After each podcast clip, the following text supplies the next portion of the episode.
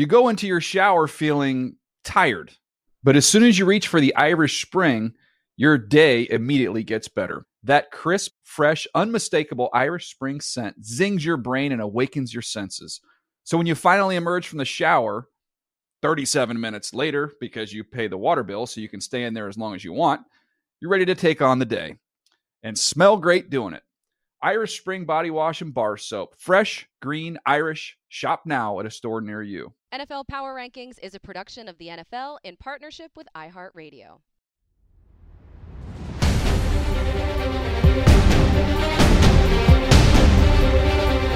From the Chris Wesley Podcast Studio, it's the Power Rankings Podcast. I'm Dan Hanzus, joined by Colleen Wolfe, Connie Fox. Connie, how are you? Welcome back. She's back. She's back. What is this? She feels great today. Yeah. Hi. Great. I missed you. Yeah. I missed you as well. That song was wonderful. Thank you. Um, you know, it's good that you're back because some weird things are going on in our league right now. The power rankings job has never been more difficult. I don't know how you're doing it. I don't know what to do. I did the entire on Monday when I was putting together the power rankings this week. I had one hand typing on the keyboard, the other blowing into a brown paper bag to keep from hyperventilating because this is hard. This- Yeah. it doesn't make sense. Nothing really makes sense. I'm not really sure like who what teams are good. I don't know what teams are actually bad. I don't really know what direction is up, what's down. Like it's it's crazy and I'm just happy I don't have to do the ranking. I'm glad that's your job. And you know I'm what? just here to judge. And it is, and we're going to get to the the top eight to start here. So let's take a look at it. Um, we have the Bills coming off their win over the Chiefs, stay at number one. The Eagles, the NFL's lone undefeated team, take out Dallas Sunday Night Football. They stay at two. I hope that's okay with you. It's probably not. The Chiefs stay at three. Okay, and those are the three teams that I feel safe saying are great football teams. Great. Even though the Chiefs have a couple losses, they're a great team and they are cut above.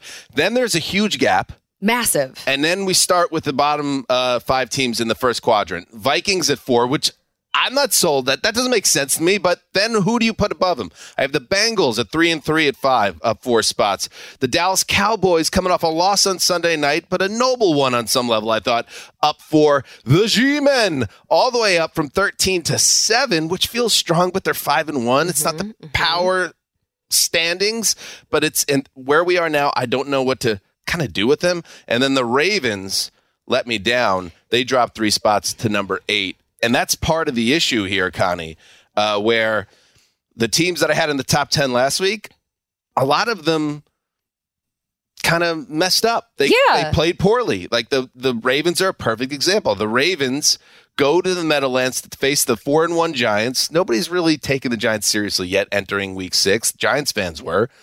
And then they let a lead get away. So the Ravens made total sense as a number four team, but instead I have to drop them. And it's the Vikings that I have at number four. So let's start with them. They're five and one, mm-hmm. but again, power rankings, not power standings. I'm not blown away by them. What did you think about Okay. them against the Dolphins? So here, here's where I want to start because you talk about the top three teams being like that is that's the top tier, no question about That's it. I agree tier with right you. now. Yeah, and then a huge gap. I'm talking like That's what I wanna 6,000 know. mile gap. Okay, so that 6,000 mile gap, like if you didn't have to put teams, slot them in at certain numbers, Right. where would you start the rankings with the Vikings? Like, would you, let's say there's like an unlimited amount of spots here. that you- Unlimited. you can put in some some voids. Like, would you start them at 10? Would you start them? I mean, they feel like in a normal season, and I don't know if this is answering your question, but your question kind of confuses me. In a normal season, this they, is what I'm getting at, though. they feel like a, a, a right now with their good start, a 10 to 12 type team. right. Uh, but because of the completely uncertain nature of the league right now, I had to slot them higher than I feel like they are because it, it, typically in this exercise, and I hope as the season goes on, we get a little more clarity on the situation.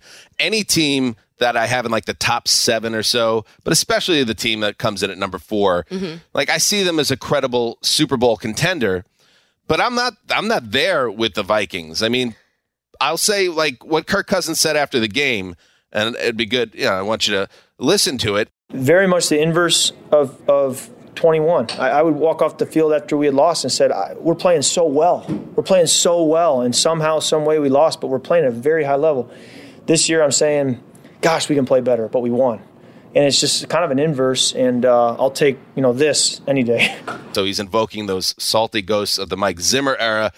They're getting a they're getting a bump here because they're they're closing, but they're not dominant. No, and Kirk Cousins, he is after the game just like drenched in diamond chains on the plane, like he's having a great time, but it's hard for me to picture the Vikings as the fourth best team in the NFL when their offense is just like an on and off switch. Like it just goes yeah. in these waves. And it was just so many three and outs. I mean, there during a certain point in this game, Minnesota had as many first downs as they had three and outs. They had seven. Like this was 10 of their 15 drives ended in a three and out. Like I I just am not totally sold. They're, of course, you know, they have a two game lead in the division. They're one of the few teams that have five wins. It feels like the entire league right now is three and three or under 500. But the defense looked good. It's just, I can't I didn't really think that the Vikings were going to put it all together. And I still feel like it's almost week three in my mind. Like it's too early to say that they are going to be able to really put in a push here for the division the, with the yeah. Packers looking the way that they are. But Kevin O'Connell in his first year as a head coach, is that going to happen? I don't know what's going on um, with the, the Vikings in terms of trust level. Um, it, part of me does feel the same way you do. And I think not to put words in your mouth, but like that there's probably like a the inconsistencies probably will lead to that classic Minnesota lose three in a row or four out of six, and, and it kind of brings their record back to where you think it probably should be. Mm-hmm. Um, because that's what I think of them. I think they're a good but not great team. But that's just where we are right now as we look also elsewhere in tier one. You know, the Bengals at five is another example. Like yeah. I really like Cincinnati. I've been higher. I know there are other off brand power rankings throughout the uh, media sphere mm-hmm. uh, that you don't really have to pay attention to. This, no, this, this is, is, the only one. The power rankings. Mm-hmm. Uh, but I'm sure if you were to, for I guess just because you're wasting time, maybe you're in prison and you have time to kill. I don't know. Um, you would te- you would look at my rankings and then look at these other rankings.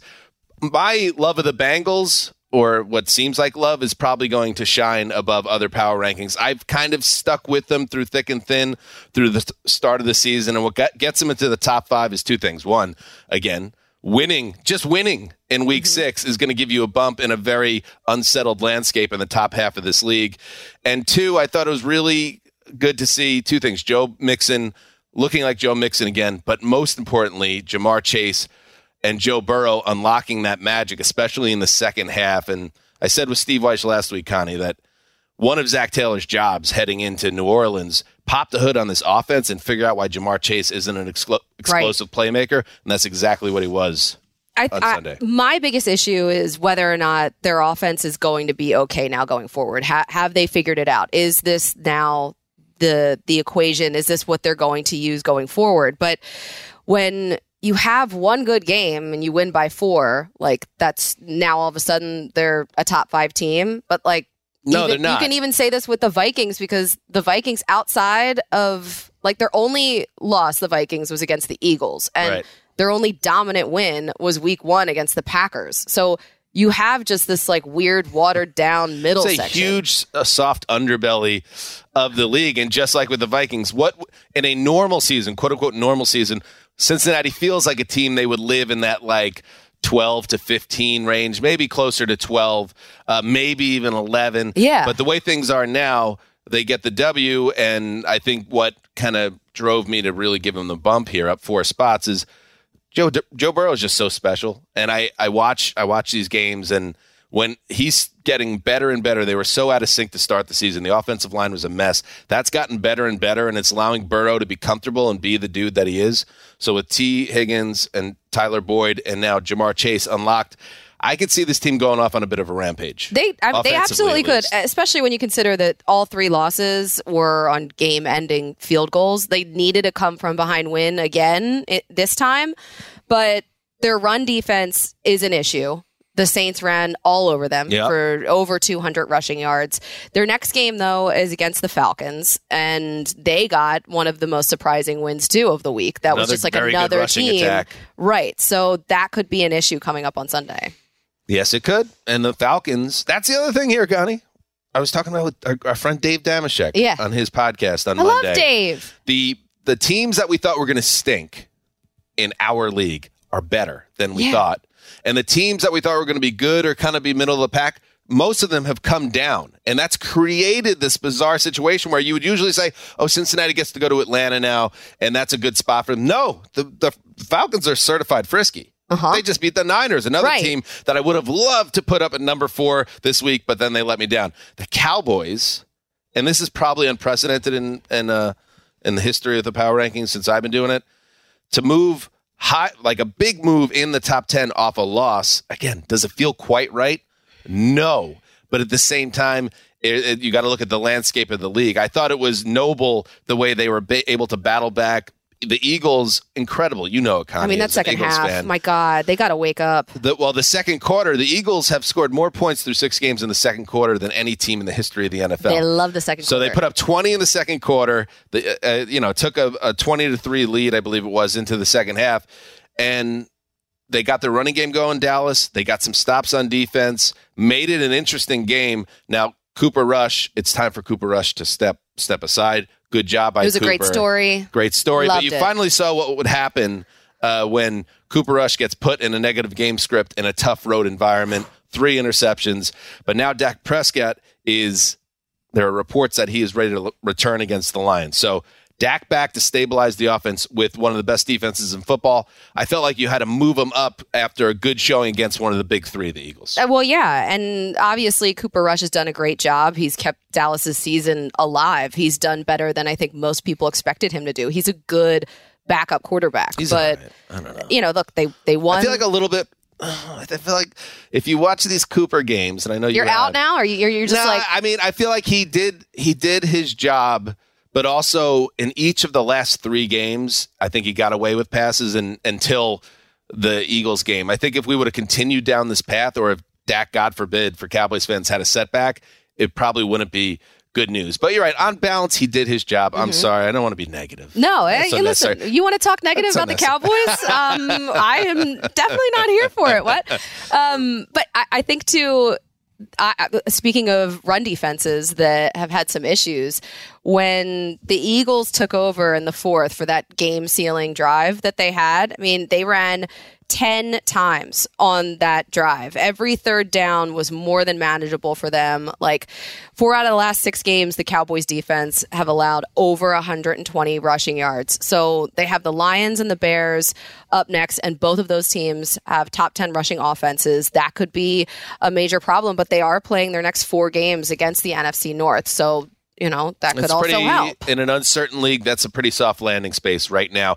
The team right behind the Cowboys is the Giants, who have lost one game this season to the Cowboys. the Giants. What are the It is Giants? time for power moves presented by Energizer. They're up six spots uh, to number seven. If you look at the season rank trajectory, oh, great work by Drew Christensen, our editor, uh, who, who Producer producer who does, does incredible work. They started at 28. I'm just going to go through week by week as the Okay. old Zeuser has been trying to figure out the Giants being really good for some reason. Right, they're five and one All right, now. Five and one. They went from 28 to start the season, 21, 19, down to 22 after the Cowboys lost in week four, 19, 13, 7.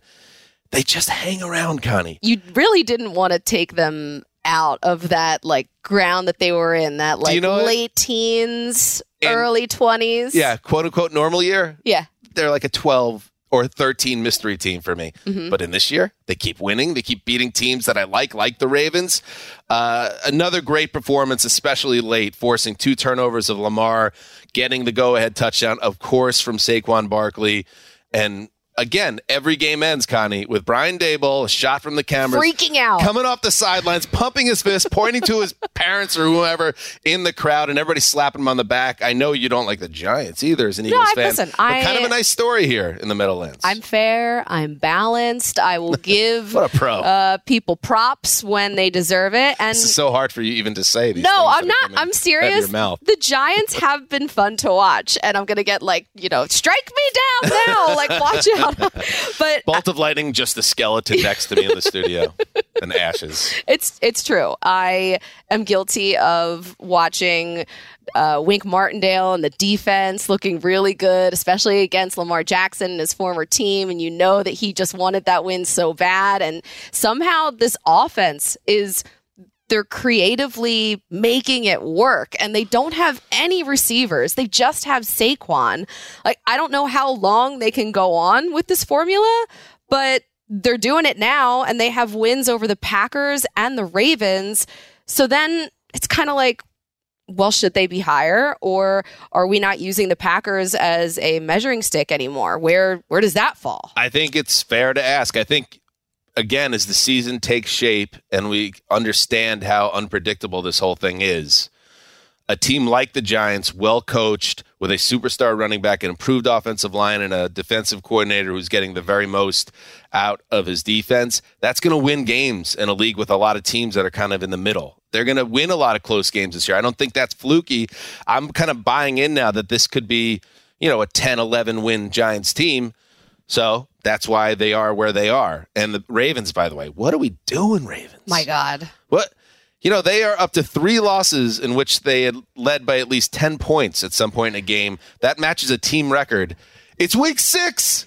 it's it's not going well for the Ravens. Like this this was an ugly, ugly loss. there's and Lamar many of 'em. Jackson has a lot to answer for it. I mean, this was one of his his worst Lamar showings. L- Lamar blew that game, but John Harbaugh needs to get some heat too because blowing all these games is not a good look. Let's check out tier two, as we call it. I call it quadrant Okay. number two. I don't know if that makes sense. Uh, Buccaneers at nine, down three. There's something off in the mix uh, down in Tampa. Very off. The Chargers, I don't know what to do with the Char. Uh, Chargers, another one. You know, beat up on Denver on Monday Night Football, and maybe even I'll slide you up at four and two to the number four spot, but not even close. Uh, the defense was fine, but the offense, ugh. Dustin Hopkins though. Niners down seven to eleven, which might seem like a big drop, but there's a lot of injuries to that defense that are now really affecting the bottom line. Rams up three. Uh, with a win over the Panthers, the Jets, my Jets, up four. I thought I showed some good like discipline here, not to go too nuts after beating the Packers in Lambeau. It's good win. All the way up to thirteen. Titans down three to fourteen on a bye. Tough luck, but things are weird right now. Packers down seven to fifteen, which is as low as they've ever been since I've done this in four years. And the Raiders also sitting on a bye. They just get shifted a little bit uh, due to. I was wondering about that. machinations of the league. I was wondering how machinations or ma- machinate? I think it's machination. machinations, I think. But Anyway. the I was wondering how you approach bye weeks in your rankings. Now that we had the first first bye weeks last week, another one obviously this Yeah. week. Like This- ha- what happens? This once again shows the instability of NFL right now. that usually, almost always, with a bye week, I never move a team. I either lock them into their spot or they get drop one or raise one um, based on what's going on around the team.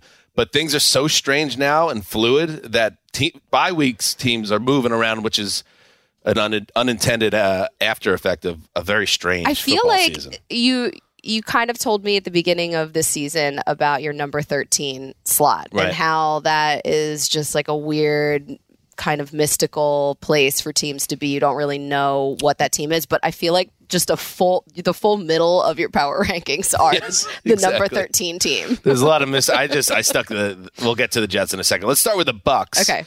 Uh, the Bucks are at nine. There's a lot wrong um, with the Bucks, who just don't. They don't seem to have a lot of juice right now. Uh, the offense. It's so hard, Connie, for this offense to, to gain yards and score points, which nobody predicted. they just keep imploding in the red zone. Like n- nothing about this offense is tapped in. Like they're they're pepper spraying themselves with penalties and mistakes. Like it, it- they can't get out of their own way. Brady can't even get a yard on a sneak anymore. Like it is. that was kind of like the Whoa. whoa moment. What yeah. is going on here? It- Yeah. It's just, it's kind of weird and sad to watch. And then we saw Tom Brady freaking out on the sideline. I mean, we've seen that before, but now it just seems a little different. Knowing what we know about what's going on in his personal life and then seeing his professional life with the way that the bucks are performing i don't know what's wrong with the bucks offense Well, but him him and godwin are not on the same page at all. There's just so many miscommunications. Yeah, and of course, everything now is being examined uh, with Brady, who goes to Robert Kraft's birthday party turned wedding. a surprise wedding surprise wedding uh, on Friday. Misses a team walkthrough on Saturday as a result, which and then is uncharacteristically inaccurate in Sunday's game, uh, leading to Todd Bowles having to answer questions about whether Brady's treated different. Well, of course he's treated different. He's Yeah. Tom Brady, but that's never a good look. Um, so we have a situation with Brady now is sending out tweets about got to be better. We'll be ready to go Sunday. With it's not just him; it's other players on the team in the photo. Um, I think his frustration is palpable. You see it. You see the pressure on him. We can't get in his head and figure out what else is going on behind the scenes. But I think you could connect some dots that this has been a very difficult uh, few months for Mr. Brady. And think about what this Tampa de- uh, offense struggled against uh, a Pittsburgh defense without TJ Watt, the reigning defensive player of the year, and without three of its starting cornerbacks, and they couldn't get it done. it it it makes me wonder if Pittsburgh has figured out how to get pressure without TJ Watt, but also it makes me even more concerned about this Bucks team and, and the fact that their O line is having major issues. We knew that's been a storyline since training camp. Their rookie guard is having major growing pains, and that's messing them up with Leonard Fournette in the backfield not having any time. Like he's getting swarmed. I think they'll grind it out, and I think because their defense is still very good, uh, the defense overall, with the one blip of the Kansas City primetime game a couple weeks ago, has been as good as advertised. I think they'll be okay, but I think it's a little bit of a grind and surprising. Also, a grind. The, the Niners, um, and as I said, they drop lo- further than I would have usually because you at a certain point you can't look the other way on how many injuries. Oh my god! Um, they were down to four of 11 of their 11 projected starters on their defense uh, by the end of their 28 14 loss to the Falcons. And I, I saw, and I know uh, Gregg Rosenthal on Around the NFL pointed to uh, Marcus Mariota, or excuse me, Jimmy Garoppolo in this offense not being built to play from behind. I, I see that, but they also had a couple big misses on plays that could have uh, put them back in the game on catch and run balls, which is what they're all about. They're the YAC Bros. The real thing is this defense, which is you're seeing the cracks now because they've simply lost too many key players. it's they're they're just way too wounded right now, and the team is not built to accommodate that wh- whatsoever. no Like, they- team is. No, none. No I- team I- is. This is at the end, like you said, there was only four healthy defensive starters to end that game. Eleven of twenty-two starters were missing. Like this was. Th- This was a mess for them, and when you don't have guys like Nick Bosa and Arik Armstead coming in, like you're going to give up a season high 28 points to Ufanga. Atlanta, who hadn't been doing anything offensively. No, they looked very competent. The Falcons, uh, in fact, they're a team to keep an eye on in a wide open league. The Packers, as we talked about, the Packers are kind of a mess. They're kind of sloppy. Uh, speaking of around the NFL, we have a new trope where we track the teams that when things are going bad, either offensive or defensively, go to the media and say, "Well, it's time to simplify things." Oh. uh, in their play calling or their scheme, and it's usually kind of a indirect shot, a transparent indirect shot at the coaching staff's ability to lead. Uh, I'm not saying there's a you know uh, uprising afoot in Green Bay, maybe but there the is, though. frustration is real. Uh, so keep an eye on what's going on with the Packers. They have all the way down to 15, and they just looked non-competitive against yes the Jets, who I have at 14, and I again I try to have some. I, at, thir- at 13, yes. I, I try to have discipline uh, with my favorite team one way or the other, whether they're really bad or really good, not to be too emotional about it. Uh, but the Jets, with this young team, and I love the new moniker, the Baby Jets. Baby Jets. they expect to win now. Those wins that seem like lucky, fluky wins against Cleveland and then Pittsburgh, that kind of that was the base. And then they blew out the Dolphins in the fourth quarter in a game that got really tight, mm-hmm. And you could see the switch flip. So by the time they got to Green Bay, they expected to win. Sauce Gardner expects to win. Breece Hall expects to go over 100 yards rushing. They expect to get to the quarterback, and they destroyed Aaron Rodgers and that offensive line. Quinnen Williams is playing like an all pro. He's everywhere. And leading a really strong uh, front four, front seven. It's, it's all there, Connie, for the Jets. All they need, Connie, because I'm, again, I'm trying to the quarterback. stay calm here. I need to see more from the quarterback. Mm-hmm. If Zach Wilson – matures and develops, they could be the Bengals. They really could. But that's a big ask because he's not Joe Burrow right now, not even no, close. No, but they're they're getting it done. Three straight wins, and the Packers and Dolphins wins. Like this was, they beat them by a combined score of sixty-seven to twenty-seven. Like, and I just want to say, a lot of Jets fans in my mentions, they're not happy that I haven't picked the Jets. I apologize. This is not a personal thing, but I think now I have to start picking the Jets because I'm starting to believe in them. And Sauce is is the one that's that's making me do it. Like I love oh. the energy. Oh, the swag of wearing the cheese head, oh. throwing his arms up like he's in Rome at the Coliseum. So good. Uh, that came after with Breece Hall jumped and did the Lambo leap after uh, his touchdown run that basically sealed the game. That's swag. That's stuff that we haven't seen as Jets fans since Bart Scott was interviewed by Sal Pal at Foxborough in the 2010 playoffs and said, "Can't wait." Like the Jets believe. Yeah. Look out. This is there were so Look many out. aspects of their game that shined. Like the running game came up huge, as you just mentioned, with Breece Hall. They had two rushing touchdowns. The defense was swarming, four total sacks. Special teams even got in there with the block punt and a field goal. Like this was this was a fun, fun watch. And I feel like a lot of times these teams, you know, people make a little too much about like, oh, they have that swag. But right. honestly, that's a lot of times what the it secret matters, is. especially with a young team, and they get the Broncos next, who are a disaster yep. on offense and in pass protection. And Russ isn't seeing the field.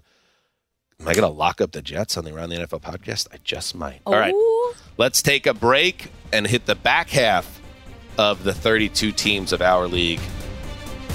Be right back.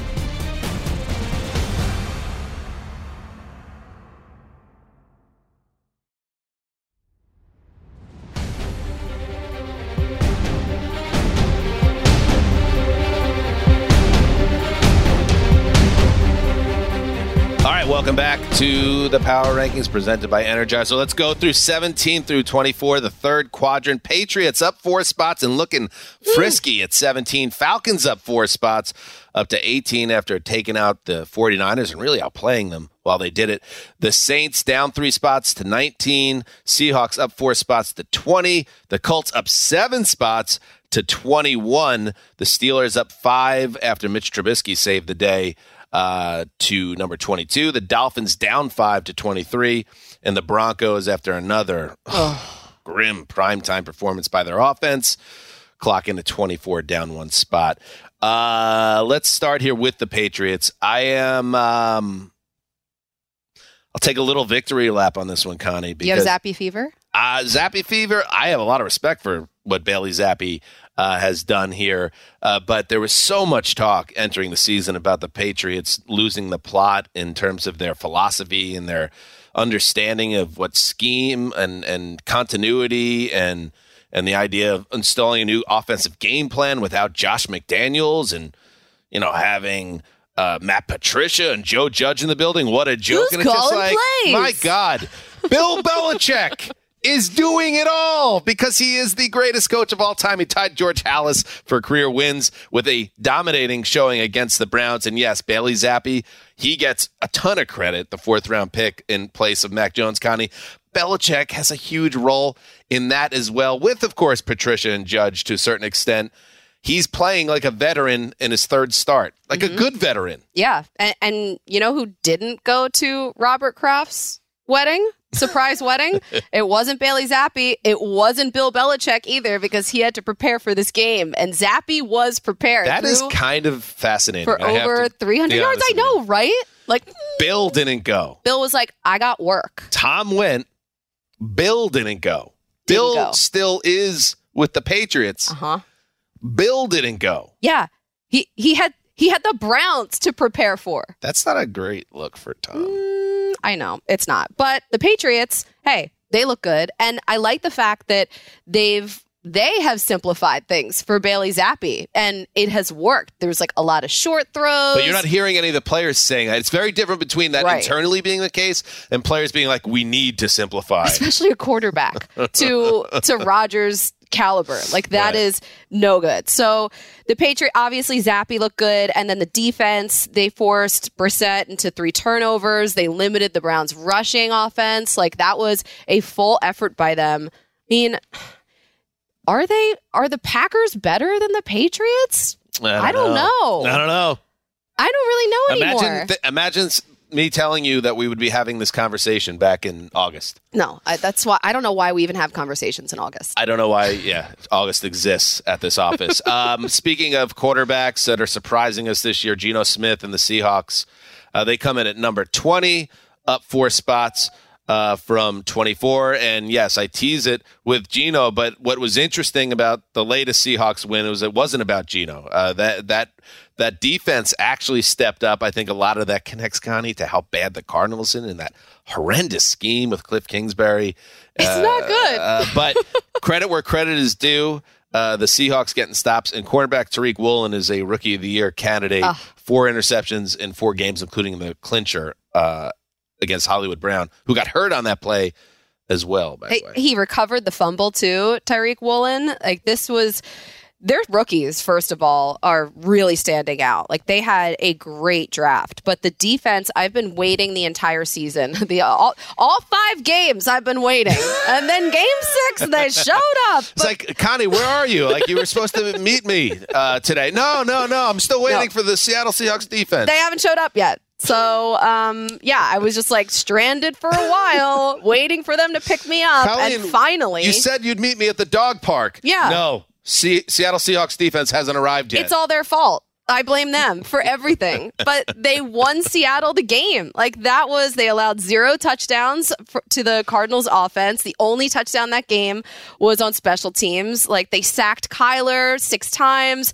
This was this was every time that Arizona went for it on fourth down, which I don't know why they kept doing. The Because the they're Seahawks were like, nope. I, yeah. Uh, I don't know if I'm not. I'm holding on Seattle uprising on defense and Okay. more pinning it on the Cardinals stink um, Okay. right now. Um, but at the same time, I'm sure Pete slept well. This You was know, the grand plan, which we loves it. were all like, I don't know what the Seahawks are doing. The- and, huh. The grand plan in Indianapolis is that Matt Ryan would come and stabilize that offense, and it hasn't really been the case until. I was waiting all se- like Dan, come on, y- your son. He's it's his uh, We gotta go. kindergarten graduation. Wheels up. No, no, I'm waiting for the Colts offense to hit its stride. It did happen uh, on Sunday with a 389 yard performance with three touchdowns and 42 of 58 passing for Matty Ice. But the most important thing I thought 58 dropbacks, no sacks against the Jaguars, which says a lot about Jacksonville and, you know, Travon Walker and what was supposed to be a better defense. But it does tell you that maybe Frank Reich has some things starting to fall into place uh, for the Colts because it looks so bad uh, in the initial Thankfully, weeks. I, I was really starting to worry about Frank Reich. And I was even, and you love yourself from some Frank Reich. yeah, I was thinking to myself after the game or before the game on Sunday, all right, if they lose this game, like, are we going down a path where Frank Reich, he's going to get fired and then ultimately next season he's going to join Doug Pederson in Jacksonville and go to like the enemy? I had this whole thing Wow. in my head. But What's it like inside your head? it Oh sounds God! like a torture just, trap. It's so busy. There's just so much stuff always happening. relax, it's so calm down. disorganized up there. Isn't there Um, something you can do like to, to relax? like in general, is there anything you do like a pastime? I don't know. It could help you. just sleeping? I think, but even that's difficult. Um, though I have started figure skating again, and that works. What's up with that? Uh, it's been going How's great. it? How is it physically? Are, Awesome. Is your I'm is so your body sore. able to like return to that? It has been so amazing. It seems like it'd be hard. I thought so too, and that's why I kind of avoided skating for Yeah. a while because I was worried and afraid to see where I was. And I've gone like three times now, and I'm almost back to exactly where I was. Like I'm Look at you. I'm working on my doubles already. I'm doing like spins, all of it. So it's great. Anyway, the Colts, yeah, they look great with no Jonathan Taylor or Nyheim Hines too. So like you know, you can always They'll knock be, the rust they'll be off. okay. They'll be in the that race in December. Mhm. Uh, finally, let's talk about the Broncos. Uh, you know, the thing that was so disappointing, and God, all these island games with Denver, it's absurd how many times America has been forced to sit down and watch this How offense. much longer will we have to go through this? It starts with Russell Wilson completing his first 10 passes, including that 39 yard touchdown pass uh, to Greg Dulcich. And it was like, okay, all right, This finally. And I, I am not saying this is all at all as a uh, Russell Wilson fantasy owner. That's not where any of this is coming from. uh, and then snap your fingers, and that was it. That was another dispiriting, gruesome uh, display of offense for Russell Wilson, the highly paid trade import, and Nathaniel Hackett, the head coach who was the quarterback guru under Aaron Rodgers. That feels like a long time ago. You want to talk about who is a head coach in a ton of danger right now? It is Nathaniel Hackett. I know it's his first year, but look out with new ownership there, and this team completely lost. This was another Broncos tragedy that we had to watch. And it's just becoming too much. But it is so weird to see Russell Wilson look the way that he does. Like, this is, I thought. This was an MVP caliber quarterback who every year we're like, oh, he's never gotten an MVP vote. And, you know, look at all the things he can do. He's still in his peak. He's still in his prime. He can make things happen. He's fourth quarter comeback, you know, comeback king all the time. I don't know. I was gonna say comebacking all the time, and then the, yeah. The fourth quarter, come back king all the time. that was good. I told you, there's a lot going on in the brain. Um, It's not all Wilson. backlog. Everyone wants to put everything on Wilson. a lot of it's on Wilson, and you could even, you know, Troy was calling him out uh, on the ESPN crew for missing some reads that he should have made. But God, the scheme is really rough too. Yeah. The, there's just right, you know, Aikman also called out some of the routes that were being run is just being subpar, and those third downs. How many third downs? Third and mediums, third and longs, where Wilson takes the snap, and maybe for people that are more like strategically inclined than I, uh, you could point out that's on the quarterback too. He should have been recognizing certain things. But as soon as the ball snapped, there's four guys darting at Wilson, and the play's over before it starts. It's just a broken offense. The defense is great, Yeah, but the offense is the worst. they were they were just blowing up Wilson like play after play, and not only that, but they haven't committed to the run, so they're not really putting Wilson. Who's going to run? I- they don't have anyone. They I mean, you have Melvin Gordon. Melvin Gordon looking so sad on the sideline, wishing for a revenge game I that know, he I would have felt so never for gotten anyway. Javonte Williams is out for the year. You're you're using Latavius Murray, who, let's be honest, is just not an impact player at this stage of his career. And yeah, Melvin Gordon, I did feel bad for him. He said after the game it really hurt to a kind of be benched, uh, not kind of be be benched essentially, and then the char- bad job by the Chargers, who were putting him up on the screen with like a clown, Clown nose. face, It's like, like- come on now, That's awful. let's clean up the game day operation there. Don't like that at all. But also, he wasn't given any type of heads up either, like at halftime. so he was just kind of sitting there waiting for Well, his number to be called. Oh, I, I hate that for him. The second half in overtime for Denver, 15 yards passing, 24 yards lost on sacks alone. Tier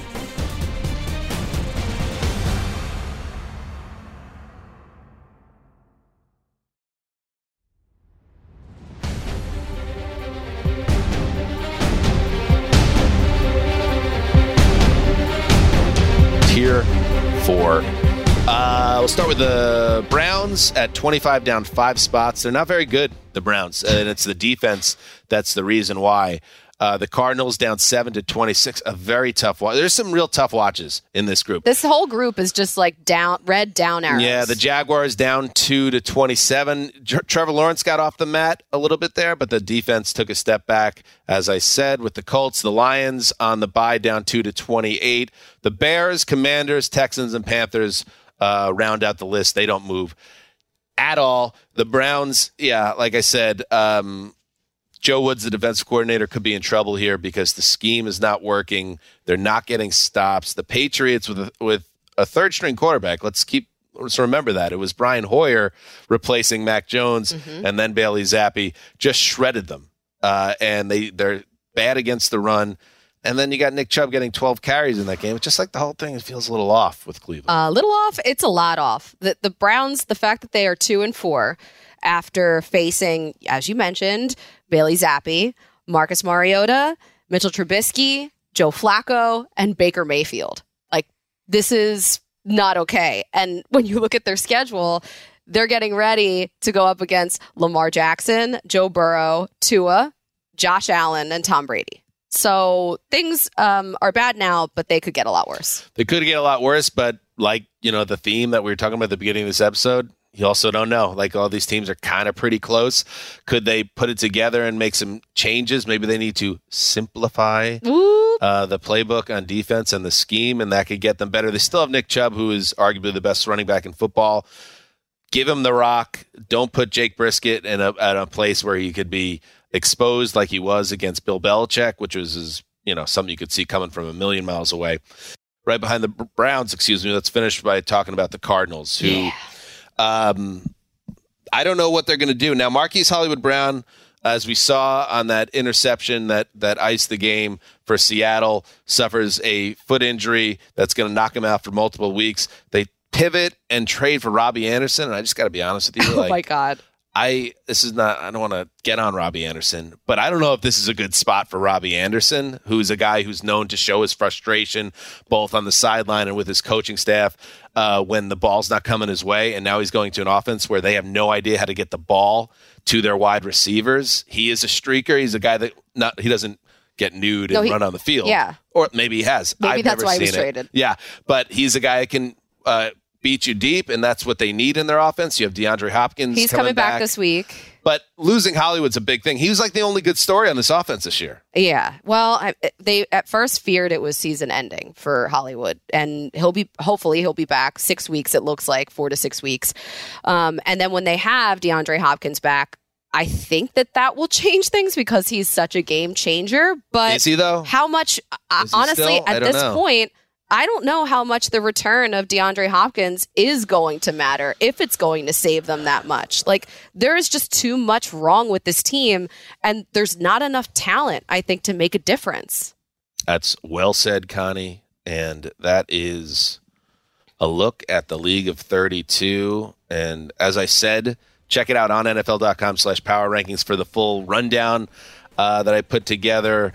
Uh, it is the big three and a whole lot of let's see. pretty much That's where we are. Thank you for everybody for listening and watching. And remember, we're here every Tuesday trying to figure this thing out, Connie. come on we'll be back maybe with more answers Yeah, maybe. Hopefully. Probably more questions. Till next week. later